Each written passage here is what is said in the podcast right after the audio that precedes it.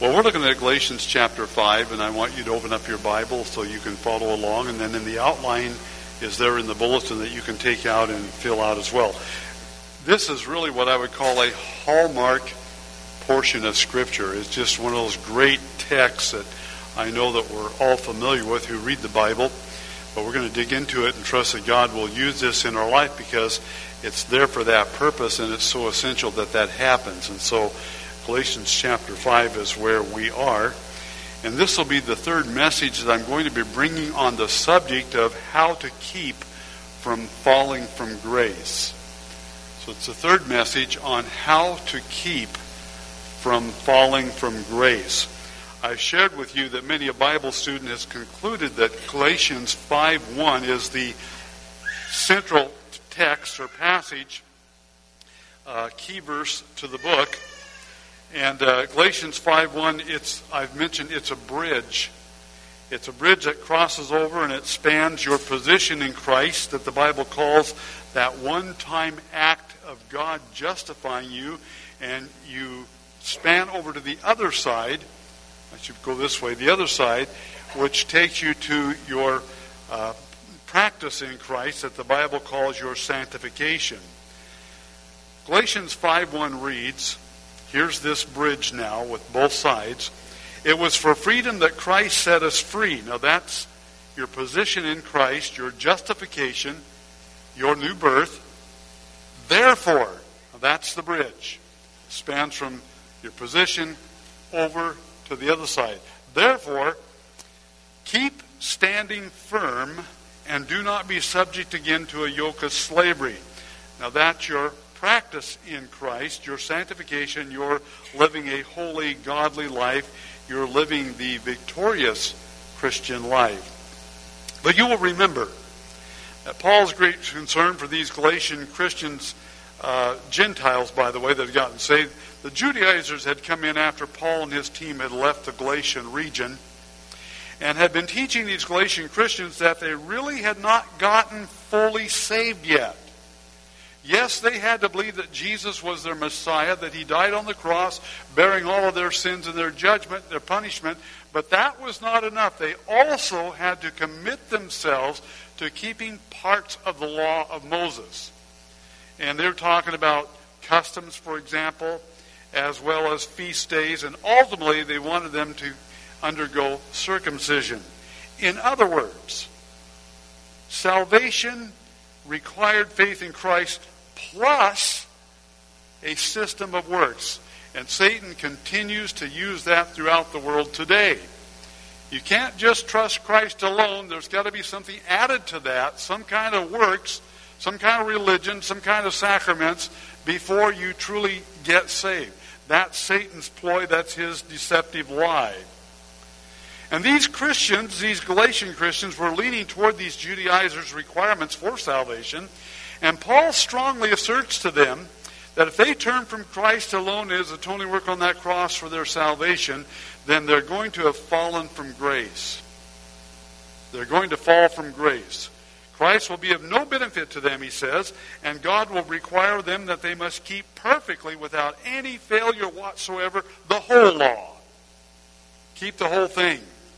Either they're going to trust Christ and Christ alone to save them and keep them saved, or they're going to have to work for their salvation, and if so, if so, God's going to require them absolute perfection, and that perfection has to start right from the mother's womb. How about that? That's God's perfect holy requirement. As we examined in verses 2 through 6, I shared with you that you could not fall from grace if you never were in grace. Keep that in mind. How can you fall from something if you're not in it? But the Bible teaches concerning the genuine believer what? For by grace, you say it. You've been saved through faith. Faith. You're right. So you're saved by faith, and then he goes on, Paul writes, Therefore, having been justified by faith, we have peace with God through our Lord Jesus Christ, through whom also we have obtained our introduction by faith into this grace in which we stand. So we're saved by grace, we stand in grace. So that's the position of the believer. And hopefully, you've also learned from the scripture, if you've been under the teaching here for any length of time, a person who is genuinely saved can never lose his or her salvation. That's a work of God. And if you haven't uh, learned that, then I would trust that you would get in the Word and study that out. Because if you're genuinely saved, you cannot lose that salvation that God gave you. And therefore, I conclude with Galatians 5, verses 2 through 6, that is talking about a genuine believer falling from grace. You and me. You see how this comes back to apply and relate to you and me as saved people? A genuine believer falling from grace, not losing his or her salvation, but no longer abiding in Christ. And he's the one that commanded those who are already clean in John 15, his 11 disciples, he said, Abide, he commanded. Abide in Christ. That's an important key thing. John brings that out over and over again in 1 John, by the way. Abide in Christ. We're commanded to do that as saved people. So with this premise in mind, we continued now uh, back where we had continued to verses 7 through 15, where we examined, I believe, two very powerful principles that can help us keep from falling from grace during our earthly sojourn down here on earth as we await that upward call from God when He will take us home to glory. And that first principle that we looked at was verses 7 through 12 is this, and you have it there in your outline if you want to fill that in again. Your grace always responds in obedience to the truth. Your grace, the fact that you have a standing in grace, you see, Paul's going to bring that out in um, in uh, Romans seven, actually six and seven. There is that desire in you to always respond in obedience to the truth. And we looked at several statements in the book of Romans that bore that out. When a person responds to the gospel and God saves them and gives them this new standing in His grace, it always leads to the obedience of faith. There's no such thing as praying to ask Jesus into your heart and not having it lead you to the obedience of faith. If that's never happened, I don't care what you prayed, you didn't get saved. It always leads. And four times we saw that in the gospel, that is the book of Romans, which really is a gospel. Four times that is brought out.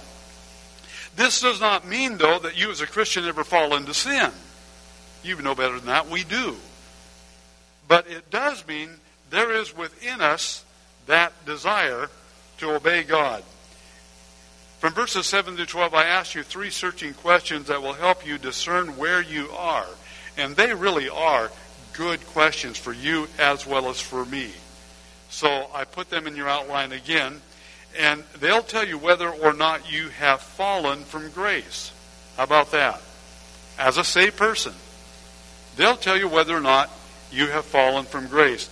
Again, I do not mean whether or not you, as a genuine Christian, have lost your salvation. That can never happen to a genuine Christian. But whether or not you are abiding in Christ, allowing the Holy Spirit to guide and empower your life instead of walking in your flesh. Here are those three questions. From verse 7 Are you running well? Are you running well? Verse 7 says, You are running well. Picture the Galatian Christians. Are you running well? We're admonished, by the way, in uh, the book of Hebrews to pay much closer attention to that truth, that teaching that we are given, lest we what? Drift. Drift. May I suggest to you that a lot of Christians are drifting? They're not running well. They started out well, but they're drifting. And he says, How shall we escape if we neglect? How about that? I can neglect so great a salvation. Well, you have to have it before you can neglect it. And yes, you can drift. So are you running well? Secondly, second key question is your persuasion coming from God? The latter part of verse 7, he says, who hindered you from obeying the truth? in verse 8, this persuasion did not come from him who calls you. That's an interesting word. You and I are constantly being persuaded by someone or something, right? Influence, impact upon us. Our culture is there. I mean, we're in this culture. And, and boy, do they throw it at you. It can be a person, it can be a religion, it can be uh, a thing as well as a person. But is your persuasion coming from God? You know, uh, you have to watch, so be so careful what you watch and hear these days because, boy, that persuasion gets in you and it affects your thinking. So, is your persuasion coming from God? And then the third one, are you allowing leaven to permeate your life? I'll read just verse 9, although it's verse 9 through 12 that we developed last time we were here. A little leaven leavens the whole lump of dough. Just a little bit in you, and what happens? It leavens the whole of your life. You see how these three questions probe about this whole issue of have I fallen from grace? Or am I walking in fellowship, abiding in Christ, being controlled and filled with God the Holy Spirit here. Well, that brought the next principle that I shared with you from verses 13 through 15 the last time we were looking at Galatians 5. Your grace has freed you to express yourself in sacrificial love. Wow. It reminds me of what Jesus said to the disciples in that upper room before going to the cross. By this all men will know you're my disciples if what? You have love one for another. And he set that example. That's sacrificial love, by the way. It's agape love, that sacrificial love. And your grace has freed you, it's freed me to express ourselves in sacrificial love. Your freedom in Christ is defined in verse 13. For you were called to freedom. Brethren, only do not turn your freedom into an opportunity for the flesh, but through love serve one another. That's a definition. You're freed now to live the life of Christ, not your old sinful self. So that principle, your grace overcome, I'm sorry, uh, your grace has freed you to express yourself in sacrificial love. That freedom is defined, but secondly, your freedom in Christ is explained in verse 14. For the whole law, here it is, the whole law here, the whole law of God, is fulfilled in one word in the statement, you shall love your neighbor as yourself. That's that sacrificial love. Such love does not steal from your neighbor. Such love does not lie to your neighbor. neighbor. Such law, law, uh, law does not defraud your neighbor. It does not uh, covet your neighbor stuff. It does not bear false witness against your neighbor. It does not murder your neighbor. You see that? That sacrificial love. And when you look at these principles, you say, but I could never do that. You're right. You're absolutely right. We'll get to the third principle for that reason in a minute. But then your freedom in Christ abused was verse 15. Your freedom in Christ abused. But if you bite and devour one another, it's like two animals tearing each other apart. Take care that you are not consumed by one another. That would be, of course, the abuse of this freedom. So, those two main principles that help us understand about uh, and get the victory over falling from grace as one who's saved, genuinely saved, and that is your grace always responds in obedience to the truth. There's a desire in you and driving you to obey God and His Word. And secondly, your grace has freed you to express yourself in sacrificial love. So one relates to you walking with the Lord, the other relates to your relationship with one another and the people around you. And now Paul gives us the third principle that is, if followed and implemented, will keep us from falling from grace. You've seen it before. You've thought a lot about it, and hopefully the Holy Spirit will help you and me to better get a hold of this one, and it will become more and more our lives. Your grace overcomes your flesh only. I underline that for a reason. Your grace overcomes your flesh only when you walk by the Spirit. Now we're going to develop that, or Paul is for us. So profound, so vitally important to you and me as a believer. But your grace overcomes your flesh only when you walk by the Spirit. And we come immediately to the absolute necessity. I want you to write that down in your outline. The absolute necessity for you to understand and grasp this great truth. The sad part is we go through most of our Christian life not doing that. We're so convinced that somehow if I work harder, try harder, I can pull it off, and that we find we do not do it. This comes from God, not from Bill. Is that good? So, the absolute necessity for you to understand and grasp this great truth there is a reason God exhorts or commands you and me to walk by the Spirit. Look at verse 16, where Paul writes, verse 16, But I say, walk by the Spirit, and you will not carry out the desire of the flesh. He reemphasizes that again down in verse 25. Look at verse 25. If we live by the Spirit, let us also walk by the Spirit. When you got saved and you were given your new nature, nature in Christ, your evil, nature, your evil nature was neither destroyed nor eradicated. It's still in you. I don't know if you're going to say amen to that, but I'm going to tell you, it's still in you. It's still in me. God calls that your flesh. Sometimes he means a physical body, but here it's flesh. In this case, he does not mean your physical body, but rather that sin nature you were born with that is still in your physical body. Some label it your unredeemed sinful humanness that is still in you, while others call it the sin nature. Whatever you want to call it, huh, it's there. Okay? It's there. But the Bible teaches you that though your old sin nature has not been eradicated, its power over you has been broken. And I think that sometimes is what Christians can't get all of. They just can't believe what God says in Romans 6. Its power over you has been broken. That's not true of the unsaved person. Only the saved person can say that. You no longer have to obey it. You've been in a habit of obeying it for all these many years, but you no longer have to obey it. Its power has been broken, though it constantly, constantly attempts to get you to do so, just as it did before you got saved. It's there. Paul's point is you cannot win this ongoing internal battle on your own. But oh, how hard for us to learn that lesson. You cannot win it on your own. That's the point of verse 17. Read it.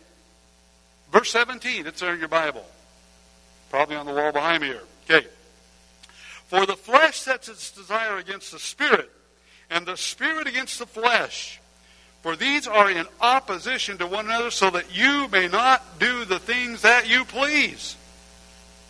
And I take that last statement there both ways so that you may not do the things that you please.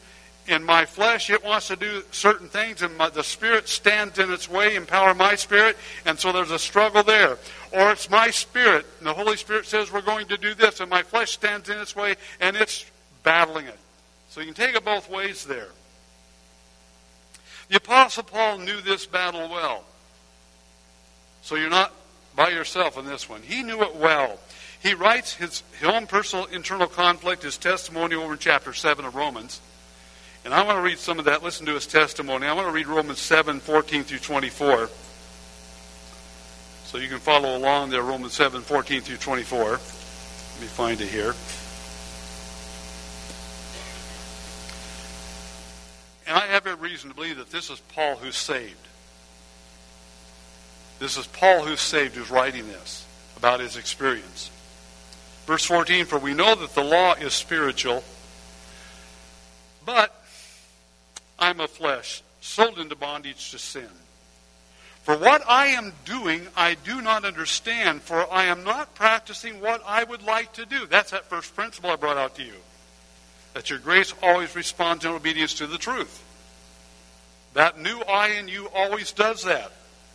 It doesn't mean you pull it off, but it's there doing that. For what I am doing, I do not understand, for I'm practicing what I, I would like to do, for I'm not practicing what I like to do, but I am doing the very thing I hate. But if I do the very thing I do not want to do, I agree with the law, confessing that the law is good. So now no longer am I the one who doing it, but sin which dwells in me. This is your my battle. This is this is the everyday thing going on. For I know that nothing good dwells in me, that is, in my flesh. For the willing is present in me. There it is again, that new first principle. The willing is present in me, but the doing of the good is not. For the good that I want, I do not do, but I practice the very evil that I do not want. But if I am doing the very thing I do not want, I am no longer the one doing it, but sin which dwells in me. He's not making an excuse here. He's explaining exactly what this battle is going on in you and me and in him as well. I find then the principle that evil is present in me, the one who wants to do good. For I joyfully concur with the law of God in my inner man. Let me stop right there. No unsaved person would ever say that. I'm not thinking about just Paul. I mean, no unsaved person will I joyfully concur, concur with the law of God. But I see a different law in the members of my body waging war against the law of my mind, and by the why your mind your mind is so vital in this battle, and making me a prisoner of the law of sin which is in my members. Wretched man that I am, who will set me free from the body of this death? That's Paul's testimony to you and me. That's the battle that's going on in the life of every Christian that's here on earth that you know it well. I know it well. That's why this is such a cardinal passage to look at. Notice the Christian, get this, you won't, but try to get it. Try to get it. Notice the Christian cannot simply will to overcome his or her flesh. Get that? Huh. You cannot will to overcome it. That's his whole point. You think you can do it? It's impossible. The great apostle Paul, who was so rigidly disciplined, couldn't do it. And you're not going to be able to do it either. Neither am I. But that is a hard lesson for us to learn in this journey. Huh. That's Paul's point here in Galatians 5. You on your own cannot win this internal conflict. You're not going to be able to do it. But your grace overcomes your flesh when you walk by the Spirit. Boy.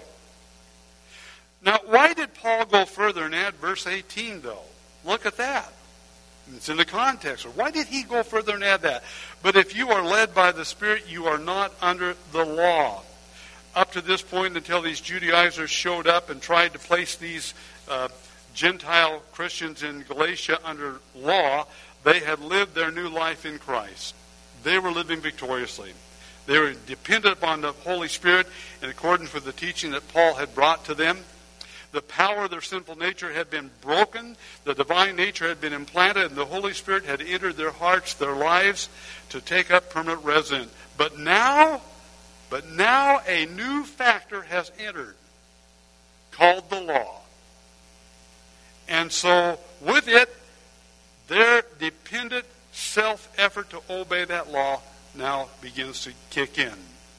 Listen, the entrance of this new factor meant the Holy Spirit no longer had opportunity to take charge and empower them to live the victorious Christian life. They had short circuited the Holy Spirit's power in their life as soon as they tried to bring the law and say, now we're going to keep the law in order for us to keep saved. Follow that? That's why he brings that. This reminds me of one account in John Bunyan's book, Pilgrim's Progress. You might remember it if you read that. A man goes into an interpreter's house and finds a large room there where dust covers everything. Goes into the room, dust, I mean, it is thick, it is everywhere. A girl comes in with a broom and starts sweeping, and you know the result, causing everybody to cough and choke and gag and so forth. And the only way they can stop their coughing and gagging and choking is when someone else comes in and pours water all over everything, the whole room. Interpreter explains the meaning of the story like this The power is the heart of man who has never been sanctified by the sweet grace of the gospel. The dust is his original sin and inward corruption that have defiled the man. She who began to sweep is the law. Got it? It's the law coming in, doing its thing. All the law could do was stir up the dust, reveal the old sinful heart. And every time you try to keep the law and you try to do it, that's all you're doing is stirring up the dust, the law, and failing miserably. The water sprinkled to keep down the dust is the gospel. You can call it the Holy Spirit here, subduing sin and making the soul clean. I think we get the point there. The law of God cannot enable you to win this internal war. Did you hear that? God's law cannot enable you in any way to win this internal war. Only as you yield to the indwelling Holy Spirit do you win the war. And if you are led by the Spirit, you are not under the law, he says. There it is. Praise the Lord. Hebrews 10, verses 14 through 17 tell us the Holy Spirit writes God's law on our hearts and gives us the desire to obey it. It says, For by one offering he has perfected for all time those who are sanctified. And I love that verse. Think about what he said. That one offering, we even sang that in our songs service this morning, at the cross where he offered his atoning work, it's perfected you for all time, you who have asked him to be your Savior. And the Holy Spirit also testifies to us, for after saying, This is the covenant that I will make with them after those days, says the Lord, I will put my laws upon their heart and on their mind. I will write them. He then says, and their sins and their lawless deeds I will remember no more. Beautiful. The Holy Spirit writes God's law in your and my heart. You know what else Jesus said? He said, If you love me, you will keep my commandments. Sacrificial love. If you love me, you'll keep my commandments. And Paul would later write these words the love of God has been poured out within our hearts through the Holy Spirit who was given to us. And so God has poured out His love into your and my heart when we got saved, and that's why we keep His commandments, because we love Him. And it's all a work of the Holy Spirit in your and my life. Look again at verse 18. Verse 18, but if you are led by the Spirit, you are not under the law. Let me ask you a question. You're driving down Interstate 5. You're on the inside lane, okay? And you're rolling along 70 miles an hour. You see the posted speed sign that says 60. But everybody out in front of you is moving 70 on the inside lane as well. So you just keep, do you slow down? Ah, what's the law say? You tell me what I say it said. What this you saw the sign. It said 60. Do you slow down? Not a chance. Not a chance. Let's create a new image here. You're on the inside lane. People in front of you are driving 70. You're also driving 70. Okay? And you come up on that sign that says it's posted 60 miles an hour. What's the law? What are you supposed to do? Six, do you slow down? You liars. Yeah. if you slow down, get on the get out of the inside lane. You, you, you, you're like me. You roll right along with the rest of traffic, but suddenly you look in your rearview mirror and you see a marked patrolman's car. Do you slow down? Which had its effect on you? The posted law or the live person behind you. Do you see the analogy with regard to the Holy Spirit living in your life? That's why you overcome. He says here again in verse 18, I believe it is, but if you are led by the Spirit, you're not under the law. Amazing. So we've seen that your grace always responds in obedience to the truth, and your grace has freed you to express yourself in sacrificial love. But you in yourself can never pull either of these off. I can't pull that off. And so Paul gives us this third principle to keep us from falling from grace in our everyday living of our Christian lives. Your grace overcomes your flesh only when you walk by the Spirit. What does that mean?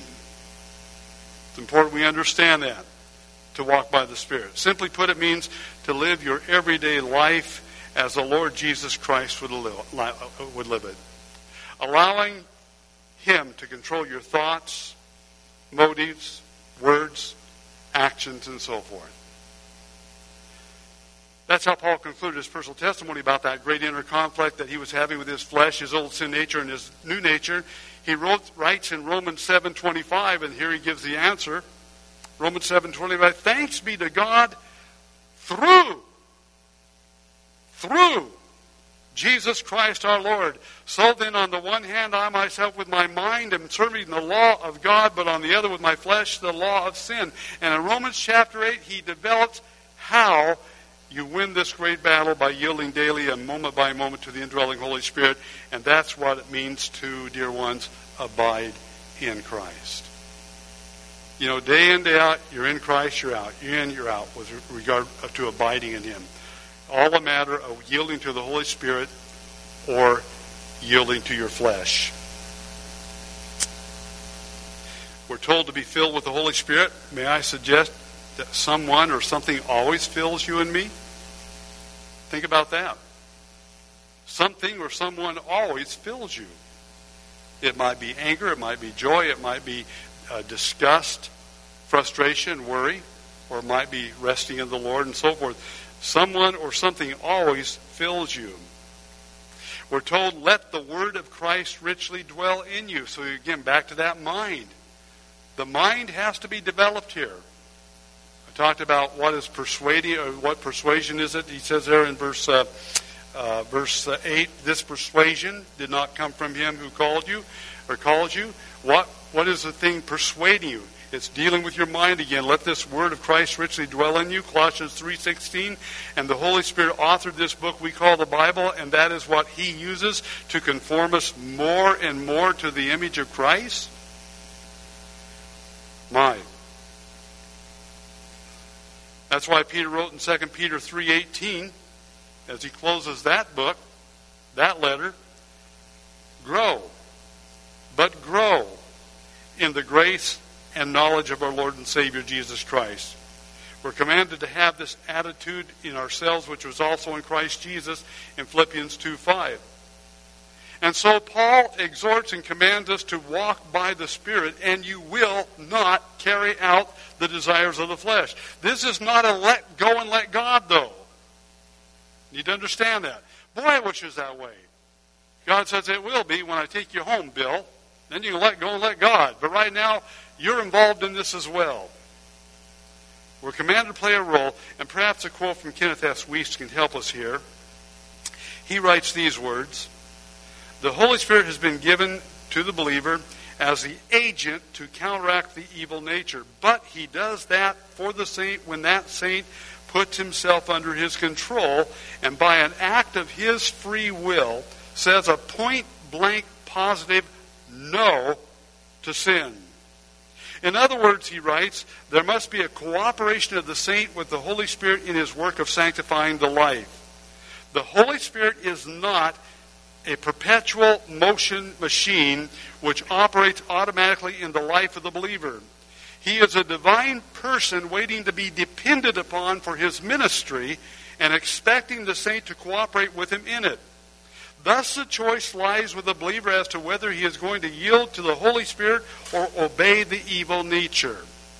He goes on, the Spirit is always there to give victory over that nature, as the saint says a point blank no to sin, and at the same time, trust the Spirit to give him victory over it. End of quote. So you just can't let go and let God. No, it's a, it's a very real goes on in you all the time. But the more you say no to your flesh, the stronger your spirit becomes. And the weaker the flesh come, becomes in your life as well. And so it's a growing process. And dear, you're not going to finish that battle until God finally takes you home. Sorry to say it, you won't finish until He finally takes you home. The battle continues on, and the only answer is this principle that we've seen here. Your grace overcomes your flesh only when you walk by the Spirit. It's no wonder that we read in Philippians 2, and you've heard me use this verse many a time, verses 12 and 13. Actually, the last part of verse 12 says, it's a command, work out kata ergon, it means to work down in, literally. You're not working for. You've already got the salvation. Then work it down in. Work out your salvation with fear and trembling, for it is God who's at work in you, causing you to will and to work for his good pleasure. That's the Holy Spirit.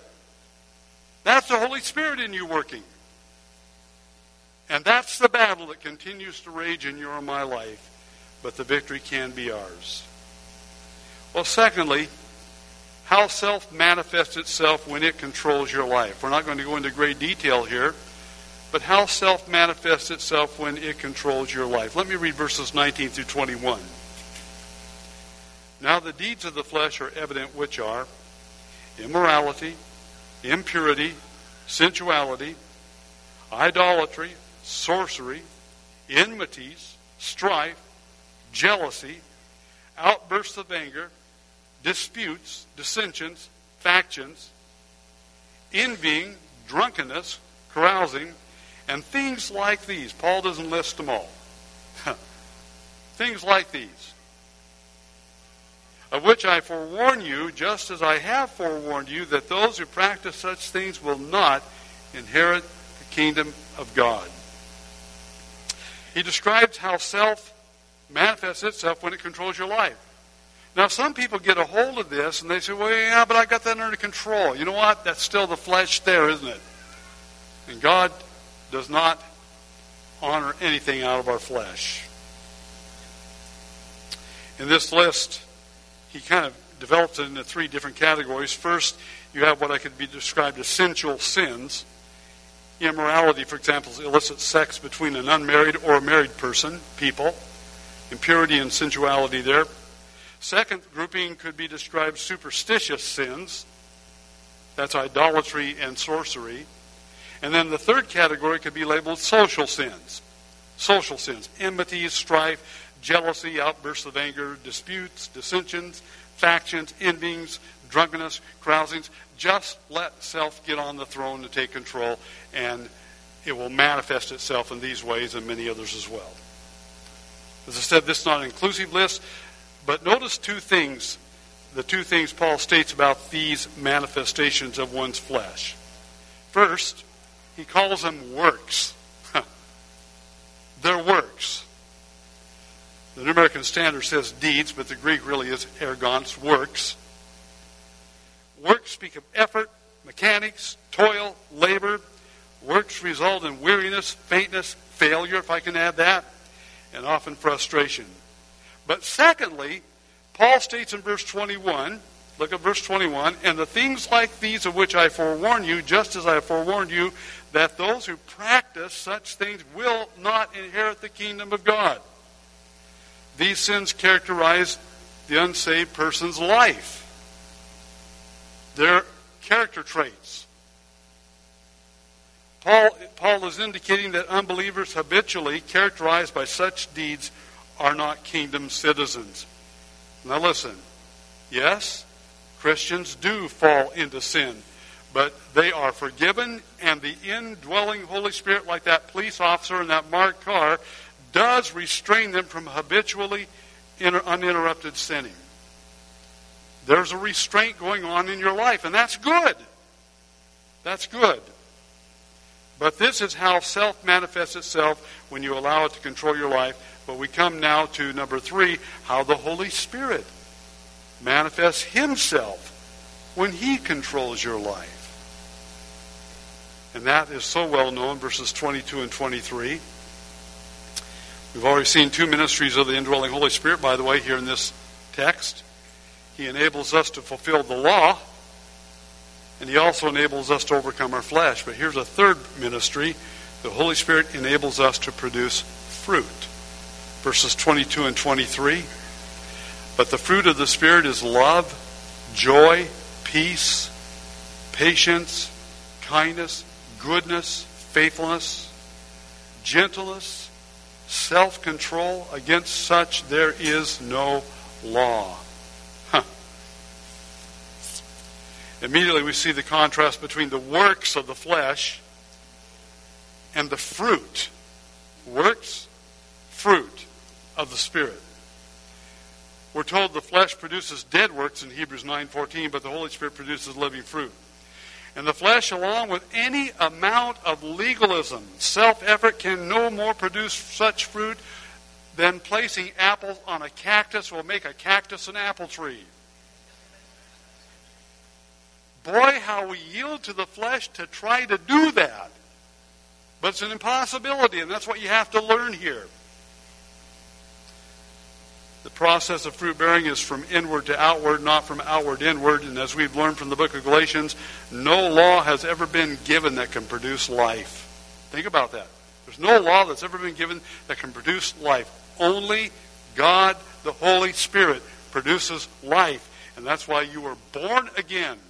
And He's the one who produces this fruit and gives you victory over your flesh.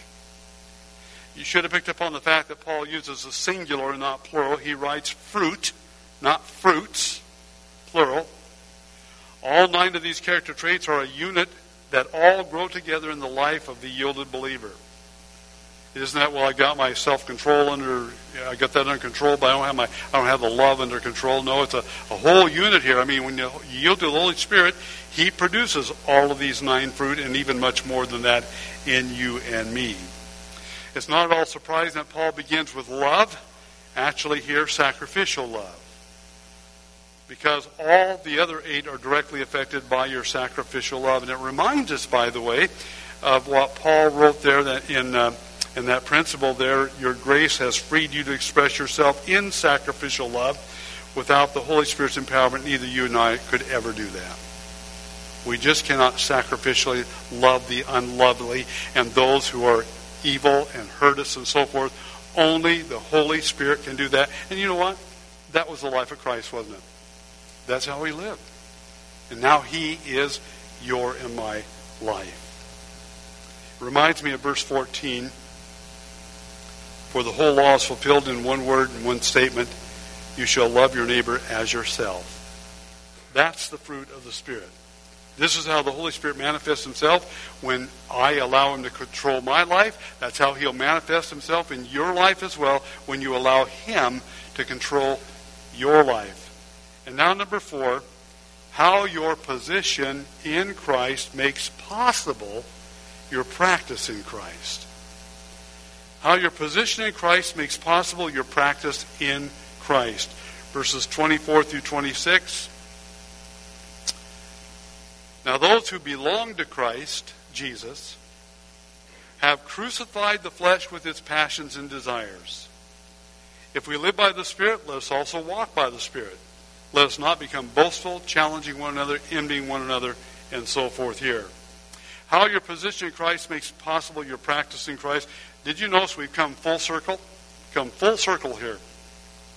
We saw that in Galatians 5.1, that's the bridge that takes us from our position over to our practice, and He's told you now how to keep from falling from grace as you yield yourself to the Holy Spirit. Your grace overcomes your flesh only when you walk by that Spirit. And the first time that Paul states this great truth is over in Galatians 2.20. That's the first time. Galatians 2.20, I have been crucified with Christ. It's a once for all act when I've once been saved. You've been crucified with Christ, and it's no longer I who live. But, what's it say? Say it out loud. Christ lives in me. Say it again. Christ lives in me. And the life which I now live in the flesh, that's that physical body, I live by faith in the Son of God who loved me and gave himself up for me. And here we see it the second time here, verse 24. Now those who belong to Christ have crucified the flesh with its passions and desires. And Paul isn't through. He's going to say it one more time in chapter 6, verse 25. Look there. Chapter 6, not verse 25, I'm sorry. Get the right verse here. And that is uh, verse 14. But may it never be that I would boast except in the cross of our Lord Jesus Christ through which the world has been crucified to me and I to the world. Three major times he's emphasized your position in Christ. You've been crucified with him. He's now your life. Then let him live your life. As he stated there, I say, walk by the Spirit, and you will not carry out the desire of the flesh. In verse 25, if we live by the Spirit, let us also walk by the Spirit. And then we go to that last verse there. And that last verse says, Let us not become boastful, challenging one another, envying one another. And all I want to say about that is this whenever you walk in the Spirit, walk by the Spirit, you will not fulfill verse 25. No matter what happens in your life, you will not fulfill verse 25. You will not become boastful. You'll not challenge one another. You'll not envy one, envy one another. Why? Because God, the Holy Spirit, is in control of your life. And so, you and I need to daily, moment by moment, recognize the Holy Spirit's presence in us. That's a you got to get in the habit. Get up in the morning and say, "Good morning, Holy Spirit. I love you. I love your word. As you read the word, let him speak to your heart. Speak back to him. Recognize the pre- as you drive to work or to school or wherever. Recognize the presence of the Holy Spirit. As problems come up, and they will, and you know they will, and difficulties and, and, and stuff. I mean, the conflict will take place. That's that's life here upon the earth. Recognize the Holy Spirit. And take these three principles.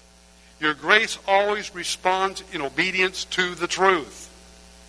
It always responds in obedience to the truth, as Paul said there in Romans chapter 7. Secondly, your grace has freed you to express yourself in sacrificial love. You say, is that possible when somebody is persecuting you and, and ranting and raving and causing you horrible, horrible pain and trouble and discord? Yes, it is, but not on your own.